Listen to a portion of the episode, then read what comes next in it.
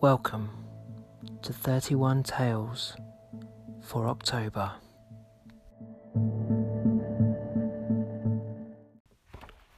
I stood in my room wearing my white karate suit. In karate, we call this a gi, and although it is spelt with a G and an I, when my karate teacher says it, he doesn't say the letter G, but instead he makes the sound for G, like at the start of the word girl, g. Then instead of saying I, the next part sounds like you're saying the letter E. So when you say it out loud, it's like gi, g, e.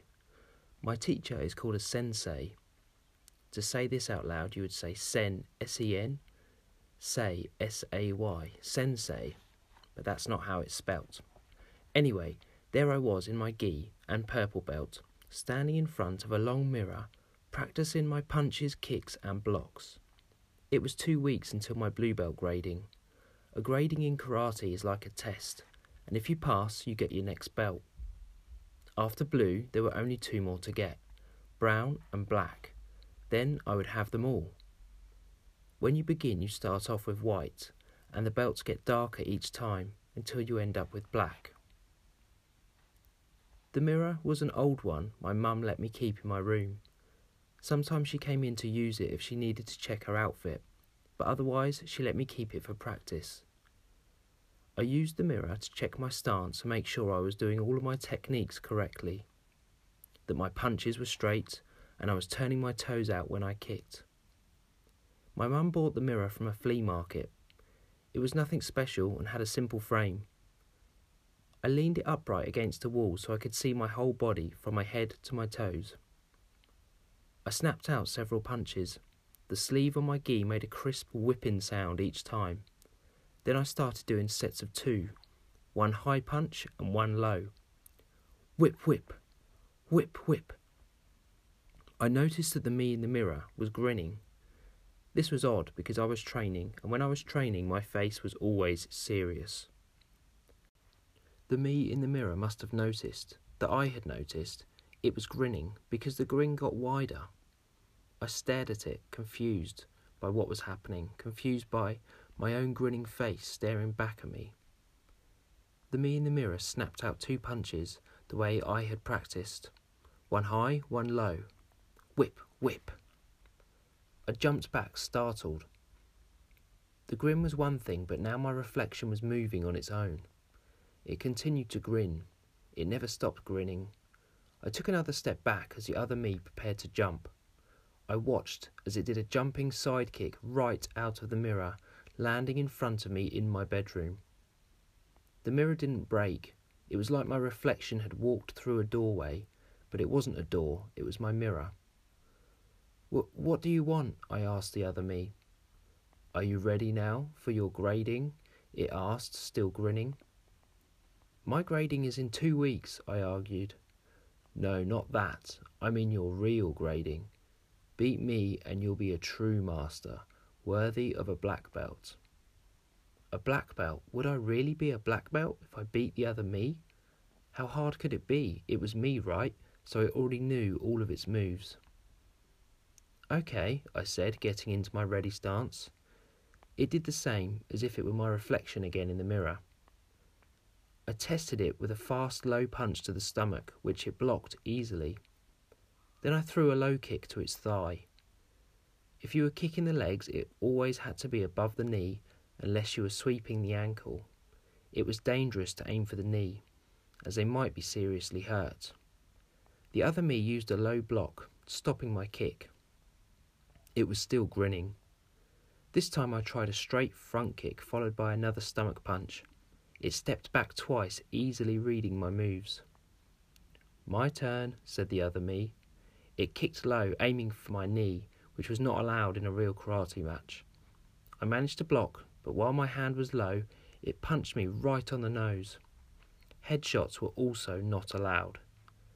Hey, no headshots, I said. The other me just shrugged. You want to be a true master, don't you? I got back in my stance. This time he used my two punch combination I had been practicing before one high punch and one low. I blocked the high one, but the second caught me in the stomach and winded me. Two points to me, it said with a grin. The other me was using all sorts of dirty tricks. Hitting to the face and kicking to the knee was forbidden in sparring. It knew all the same moves as me, but it was fighting dirty. I would have to change my plan if I wanted to beat, well, me. It stepped toward me as though it were getting close enough to throw another punch. Before it could, I tried a jumping sidekick, just like the one it had done when it had come through my mirror. It saw the kick a mile off and stepped to the side, hitting me in the ribs when I landed. Three points, it announced happily, still wearing the same stupid grin.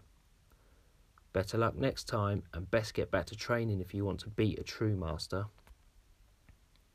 With this, the other me stepped back into the mirror and turned to face me, once again becoming my reflection.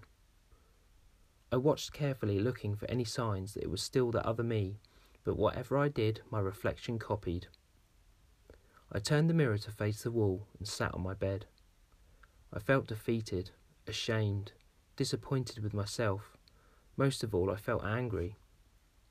I had lost in tournaments before, of course I had, but never this badly. The other me had cheated, hadn't played by the rules. I decided I was going to get even. The next day, my new training began.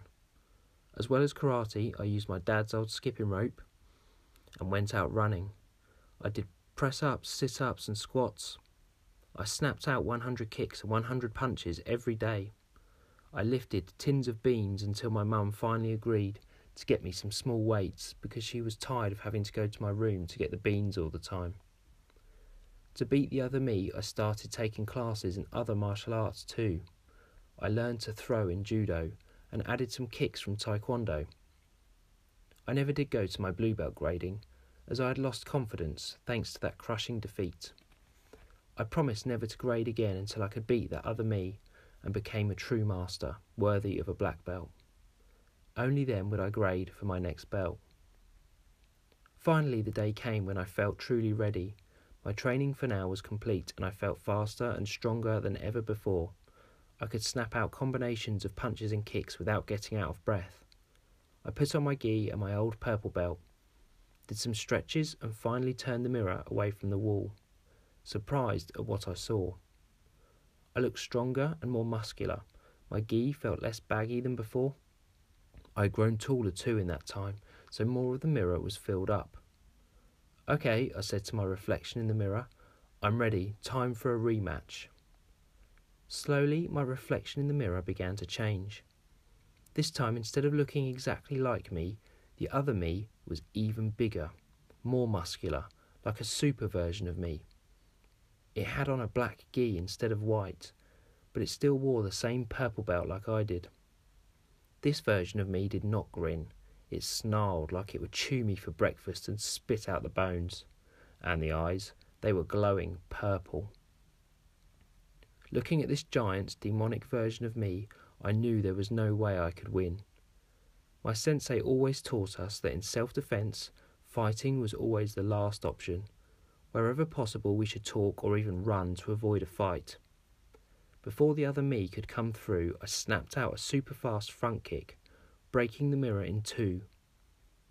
Looking down at the pieces, all I could see was my normal reflection staring back at me. The black gi and purple rage filled eyes had gone. What happened? Are you okay? asked my mum as she came rushing in.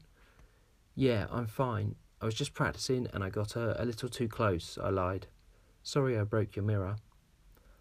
I helped her tidy away the broken pieces, and after all the excitement, I really needed to use the bathroom. Then it hit me. What if that other me was waiting? Waiting in the bathroom mirror? Or worse, any mirror? Even if today it looked okay and was just my reflection, what about tomorrow or the day after? One day I might have to face that demon again and there would be no escape. I sprawled out on the bedroom floor and started doing my push ups. Thank